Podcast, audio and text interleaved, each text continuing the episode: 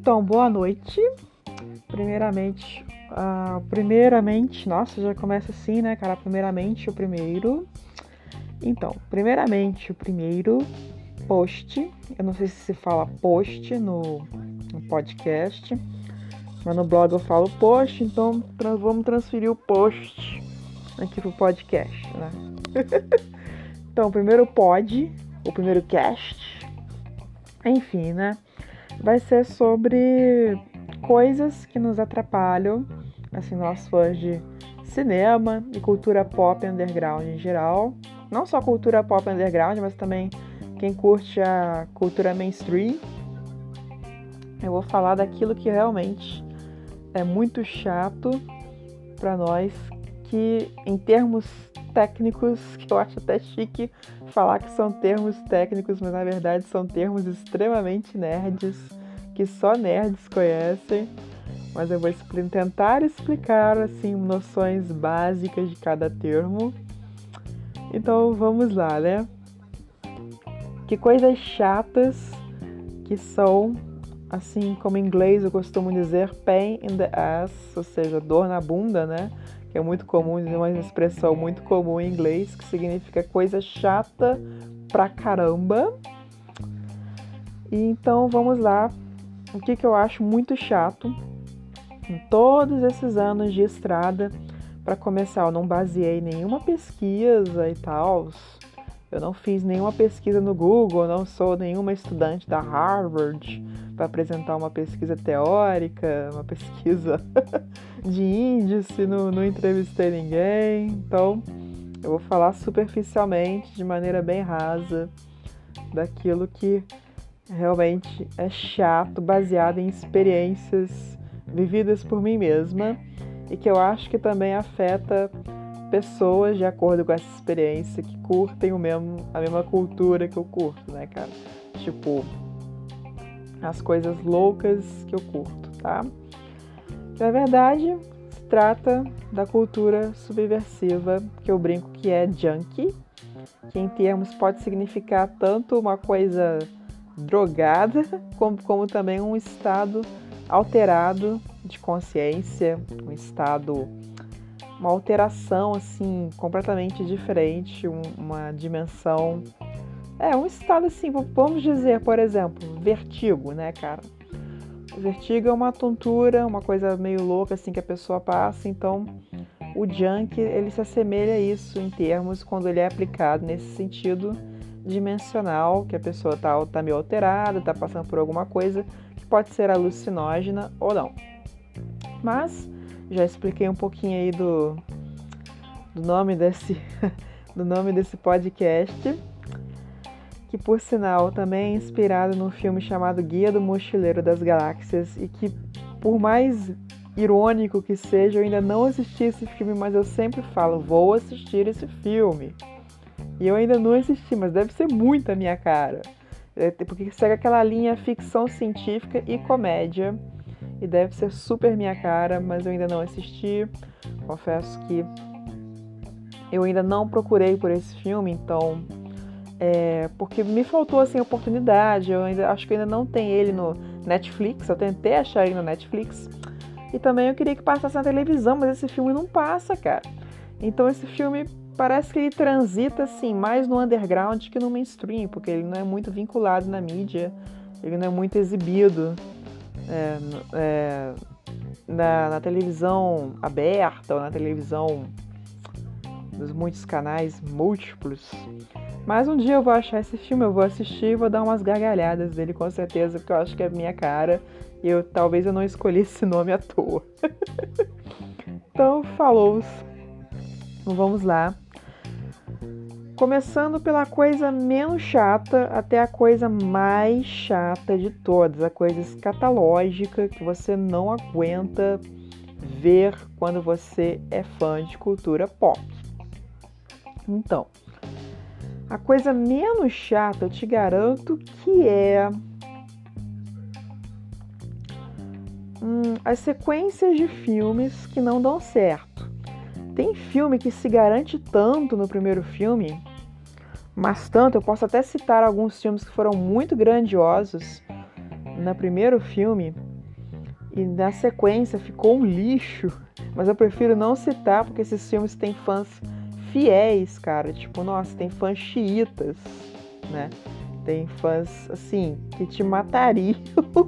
sabe sabe aquele, aquela coisa assim, filmes que tem os fãs mais chatos do mundo, assim como bandas que tem, a, que tem os fãs mais chatos do mundo, cara.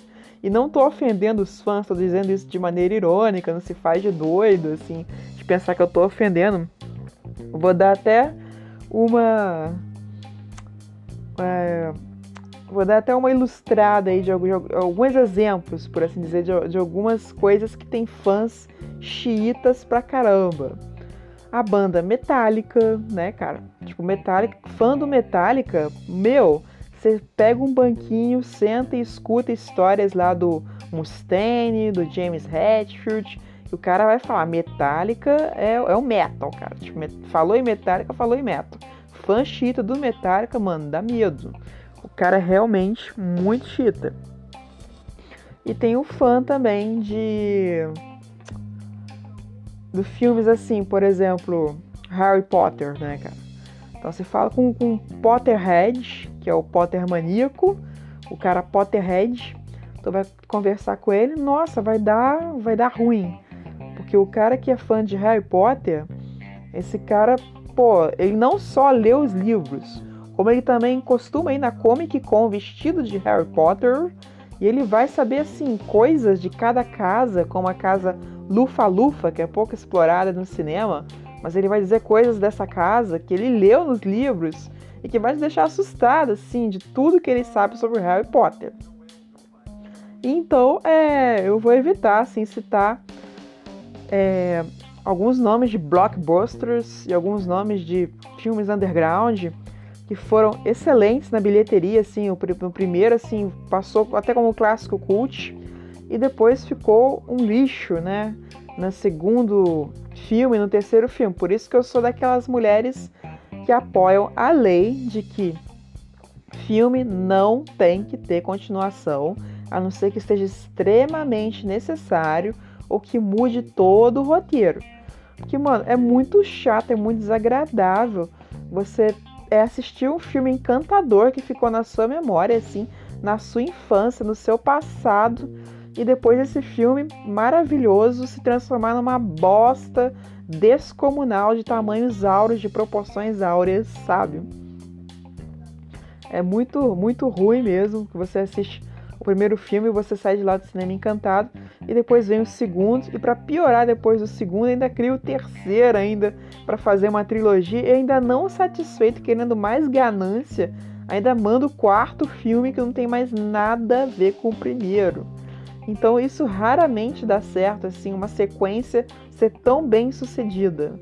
Tipo, foge, cara, foge. Se você quer manter a integridade do seu primeiro filme, fuja de continuações sórdidas, tá legal? Fuja das continuações. Eu quero que essa lei entre em vigor no cinema. Não destrua nossa infância, por favor.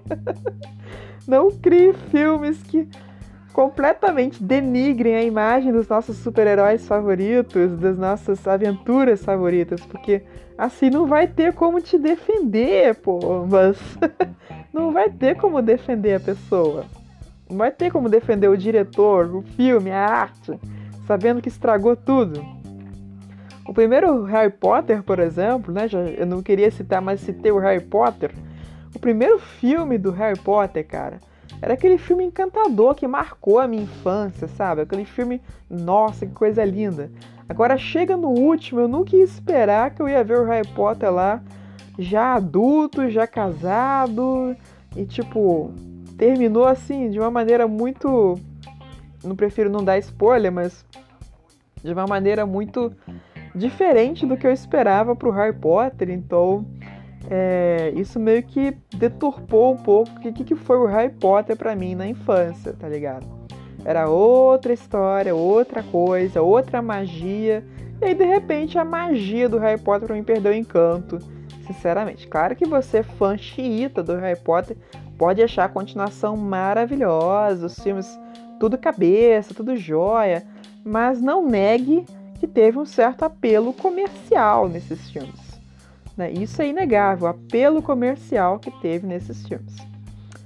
Então, vamos lá. Sequências de filme é o que é uma das coisas que menos me aborrece, mas também é uma das coisas mais chatinhas entre a lista. Agora, outra coisa que me aborrece é o preço da cultura geek. Ser nerd é uma coisa muito cara hoje em dia, porque vamos lá, é... a gente tem aí action figures ou action figures que são extremamente caros, como é o caso, por exemplo, dos bonecos do Funko Pop. Isso só aqueles personagens assim, digamos, mais podrinhos. Tô querendo zoar aqueles personagens mais podrinhos que eu tô brincando, assim, os personagens mais gosto do povão, sabe? Que todo mundo conhece, né? São eles aí, vamos dizer, personagens da Marvel, que assim, podrinho, gente, eu me refiro no sentido de aqueles personagens assim que todo mundo conhece, que todo mundo mainstream, né, cara? Todo mundo, pô, quem que não conhece Thor, o Superman, essa galera aí, então esses aí são os mais baratinhos e tal. Você acha pô, muito barato. Você pode comprar até por 100 paus, 90 reais. Mas agora um boneco da cultura underground, um boneco verdadeiramente cult, como por exemplo o boneco do Corvo, o boneco do Eric Draven, cara, é muito caro. Aí já, já, aí já muda de 100 mango para 200 mango, até 300 mango. Entendeu? Então o Funko Pop já é caro. E nós temos action figures caríssimos também. Nós passamos por coisas muito caras tá? E outra coisa cara também é a gente querer fazer um cosplay. Muitas das vezes a gente quer fazer um cosplay digno, um cosplay decente. A gente olha pro personagem e a gente fala: putz, grila, cara, que roupa foda. Essa roupa, não, na moral, que roupa linda, que roupa tudo de bom, cara. Mas aí você para e pensa: o figurinista foi. arrasou, né, cara? O figurinista foi o nível godlike aquele nível que Deus disse desce e arrasa. O figurinista do filme provavelmente até ganhou o Oscar pelo figurino. E aí não é qualquer costureiro que vai reproduzir essa mesma roupa, a mesma armadura, a mesma coisa com você. Aí você recorre ao cosmaker e o cosmaker também não vai é, te, te, te, cobrar barato, ele vai te cobrar muito caro. Porque também puder, o serviço dele vai ser fiel, realista, digno de uma produção cinematográfica, porque o cosplay ele tem a produção cinematográfica na roupa. Então você está pagando um serviço de figurino cinematográfico, a não ser que você queira aquilo que a gente chama de tos cosplay. O que, que é o tos cosplay, né? O tos cosplay, cara, é quando você vai lá, ah, quero fazer, vamos dizer assim, eu quero ser um Transformer. Você já tem essa pretensão, né, meu? Eu quero ser um Transformer. Aí você vai, pega uma roupa de Transformer, que na verdade é um bando de plástico, assim, de, de garrafinha de água mineral, junto com, com garrafas de sabão em pó, coisas. Sabão em pó não, de sabão mesmo, não sei, cara. Junto com garrafas de vinho. E você, você junta as garrafas e acaba fazendo um cosplay reciclado, velho. Mas é, é, até uma ideia maneira, cara. Você vai estar tá reciclando uma roupa. Mas, mas se dependendo, se você não conseguiu fazer um negócio ao menos bem feitinho, vai ficar um lixo mesmo, velho. Aí não dá, cara. Vão te zoar até dizer chega na internet. Tu vai ter muito troll, muito hater, porque o, o cosplay não tá bem feito. Então, ou, ou você vai ter troll ou você vai ter também aquela galerinha que vai estar tá lá, lá, rindo e te apoiando, assim, você fazer suas produções toscas. Então, mas eu, eu não aconselho, cara. Não aconselho. É, é pagar muito mico, sabe? É se sacanear muito. Então, próxima coisa, estamos chegando quase ao top 1. Eu acho que é. Deixa eu ver se eu me lembro bem, gente. Eu tô sem listinha. Shame on me. Eu deveria estar usando uma listinha. A próxima coisa, com certeza,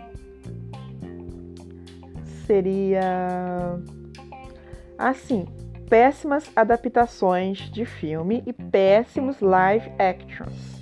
O que é um live action? É quando o fã cria, ou até mesmo a própria empresa que criou o personagem, faz uma gravação de um filme que não vai aos cinemas, mas ou até vai aos cinemas, como é o caso de A Bela e a Fera da Disney.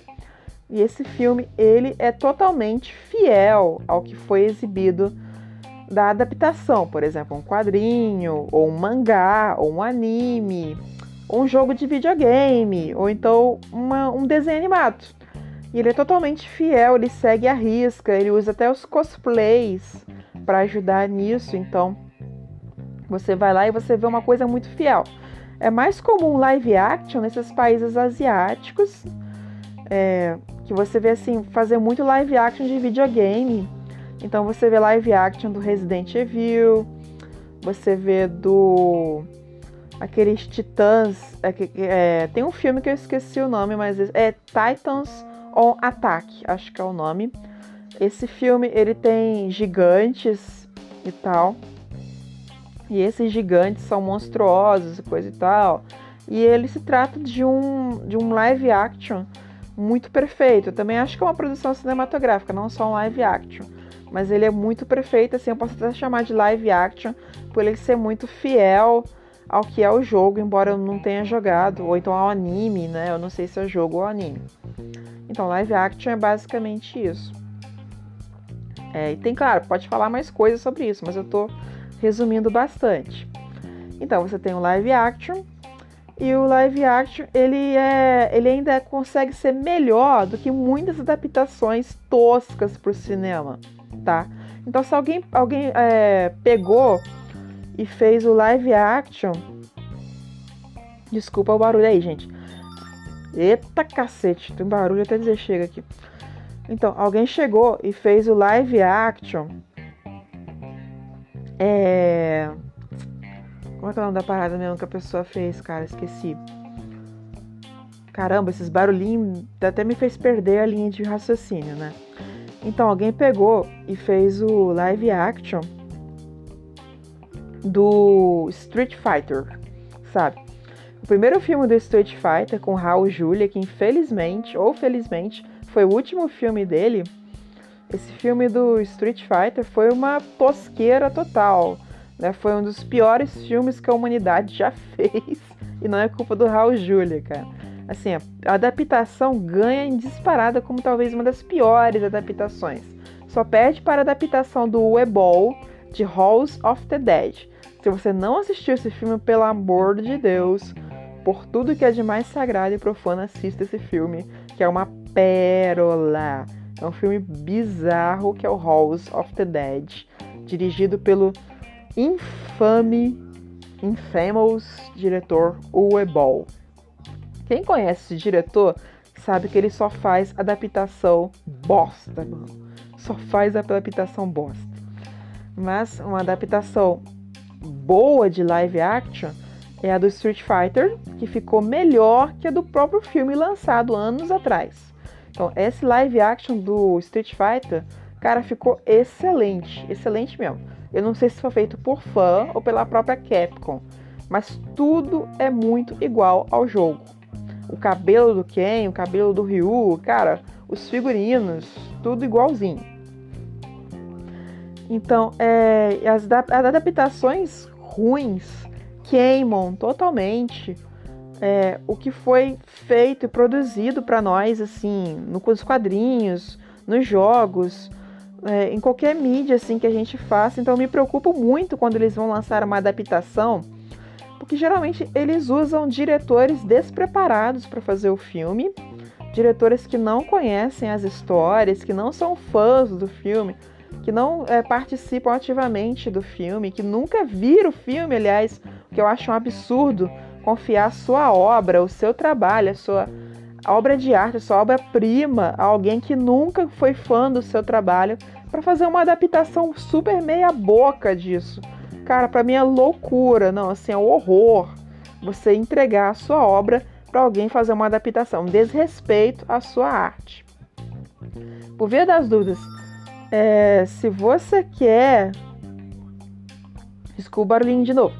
Por ver das dúvidas, se você quer fazer uma obra, uma obra-prima bem feita que vai ficar para a história como algo cult, não entregue sua obra nas mãos de qualquer um para dirigir, tá? Porque pode ser que a pessoa acabe com a sua obra.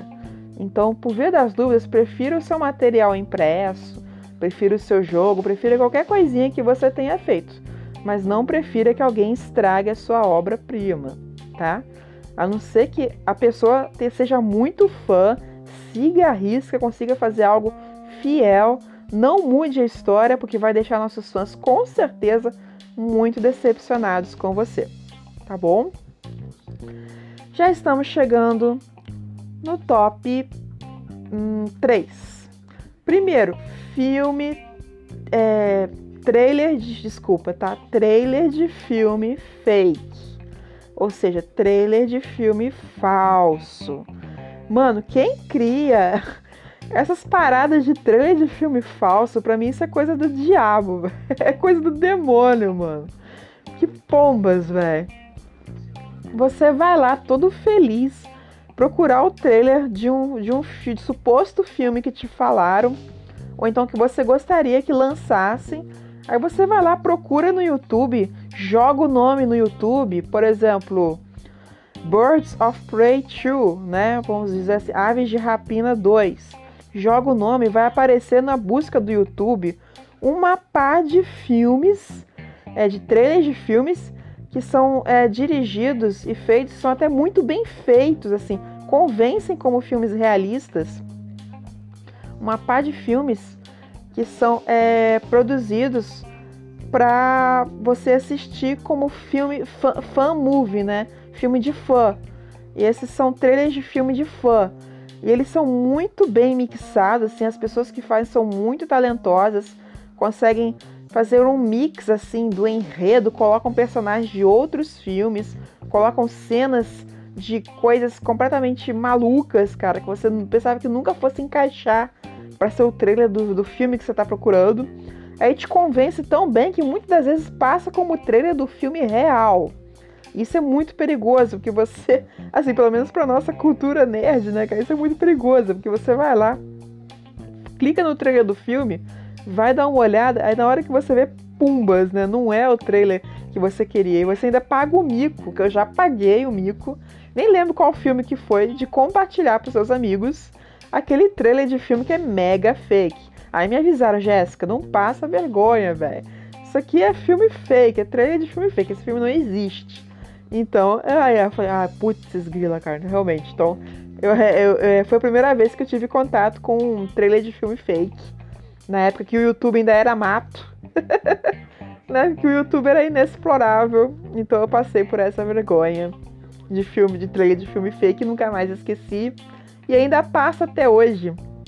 Procurei o trailer do filme do Sandman, deixei me levar por um cara que colocou o logo, teve audácia de colocar o logo do Netflix na produção caseira dele. Que até por sinal, até, é, pode ser caseira, mas é até bem profissional, assim em edição, em figurina, em efeitos especiais, mas não é do Netflix. Aí eu assisti e fiquei pombas, cara. Não acredito que é, esse filme não, não é o, o Sandman que eu tô esperando lançar. Então, fica a dica. Não crie esses trailers fake sem antes avisar que são trailers fake. Porque além de soar muito desrespeitoso, ainda vai parecer um título clickbait, uma fake news, tá? E agora o próximo, já estamos no top 2, é tcharará, nada mais, nada menos do que. É. Deu um branco. nada mais, nada menos do que spoiler. Então, ah, lembrei. Spoiler, cara. Tipo, nossa, velho. Spoiler também é muito chato. O que, é o spoiler? É quando você sabe o final do filme através daquele seu amigo de bosta, tá? Aquele seu amigo que na verdade é seu inimigo, que te conta o filme do começo ao fim, sem que você queira saber o que, o que, que vai, o que, que é o final desse filme. Vamos dar um exemplo aí. Você está assistindo Game of Thrones e teve o último episódio. Então você quer saber do último episódio, mas você quer assistir primeiro. Aí você entra no Facebook, tchan, só tem postagens de amigos seus postando. É, Game of Thrones, quem terminou foi o fulano. É, deu uma zebra no Game of Thrones, porque quem terminou não foi a da Daenerys e nem o Jon Snow. Foi um cara que a gente nem esperava. Aí você fica bosta, velho. Como é que eu vou assistir agora se eu já sei o final? Sabe? É desesperador. Você não quer saber o final. Você não quer procurar o final. Mas aí o final vem até você. E, mano, isso aí a pessoa. Tem pessoa que é tão temperamental com isso que ela te mata, velho. Nossa, sério, até, isso é até alarmante. Tem pessoa que é temperamental com isso. Porque passa anos assistindo a série. Da primeira até a décima quinta temporada, por exemplo. Aí chega na última, a pessoa conta o final. Cara, cérebro da pessoa, a pessoa surta, velho. Surta. Ela pira. Então, e também é a pior coisa também quando você senta do lado do seu amigo lá no cinema e o seu amigo é daqueles linguarudos que já assistiram o filme todinho, do começo ao fim. E aí no cinema ele vai contar para você o filme todinho, sem que você pergunte a opinião dele. Ele vai falar o filme todo. E quando você menos esperar, pronto, já falou tudo. Ah, porque o fulano vai fazer isso? Né? Então ele não espera o suspense do filme, o tchan do filme. Ele chega lá e fala com você: ah, o fulano vai fazer isso, que não sei o que. Aí o fulano tá lá com a faca na mão cortando uma abóbora. Aí o seu amigo vai falar: ah, vai aparecer o Michael Myers atrás dele, agora vai matar ele. Pombas, nossa, cara, esse tipo de amigo também é, é prejuízo, velho. Esse tipo de amigo também não dá para levar a sério, é terrível. Então ele dedura o filme do começo ao fim. É muito chato, prefira não levar esse amigo no cinema se você não quer saber spoiler, se você quer se desviar de spoiler, tá bom? E agora, vou até bater palma aqui. Estamos chegando aos 30 minutos de episódio hoje.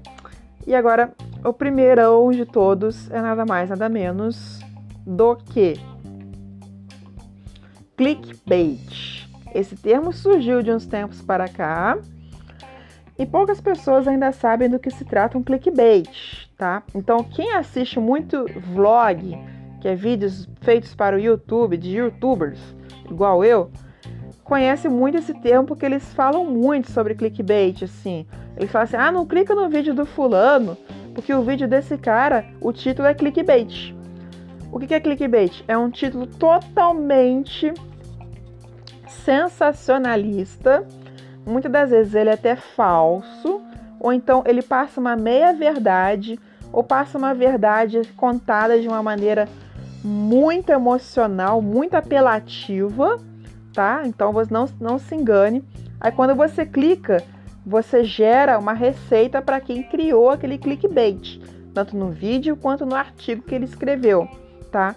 Então você é perigoso, né? Assim, é chato porque você acaba dando dinheiro de graça para a pessoa que escreveu meia boca de textinho que nem fonte tem, não tem nem fundamento, e a pessoa às vezes também não é nem um bom jornalista. Então, clickbait é isso. É, por exemplo, é, vamos ver assim: você quer ver uma notícia da Marvel no YouTube ou nos sites de cultura pop. Aí você se depara com uma coisa assim: é, a Viúva Negra, personagem de Vingadores, revela que odiou, que odiou o filme. Aí você vai lá, putz, a, a mulher é ingrata, não gostou do papel. E ela brilhou no papel. Aí você vai lá, você clica nesse clickbait. Aí você lê no meio da notícia o que, que acontece. Sacanagem, né? É outro filme. Ela odiou um filme de tempos atrás que não tem nada a ver com Vingadores. Aí você fica, nossa, cara, perdi meu tempo, velho. Perdi meu tempo. E quando isso acontece no YouTube, o melhor que você pode fazer é dar dislike, tá? Então você dá, clica no dislike, né? O não gostei. E fala aí, clickbait, galera. Clickbait, tá? Então, falou, gente. Espero que tenham gostado do primeiro episódio de hoje. Eu formulei essa listazinha baseada no meu conhecimento.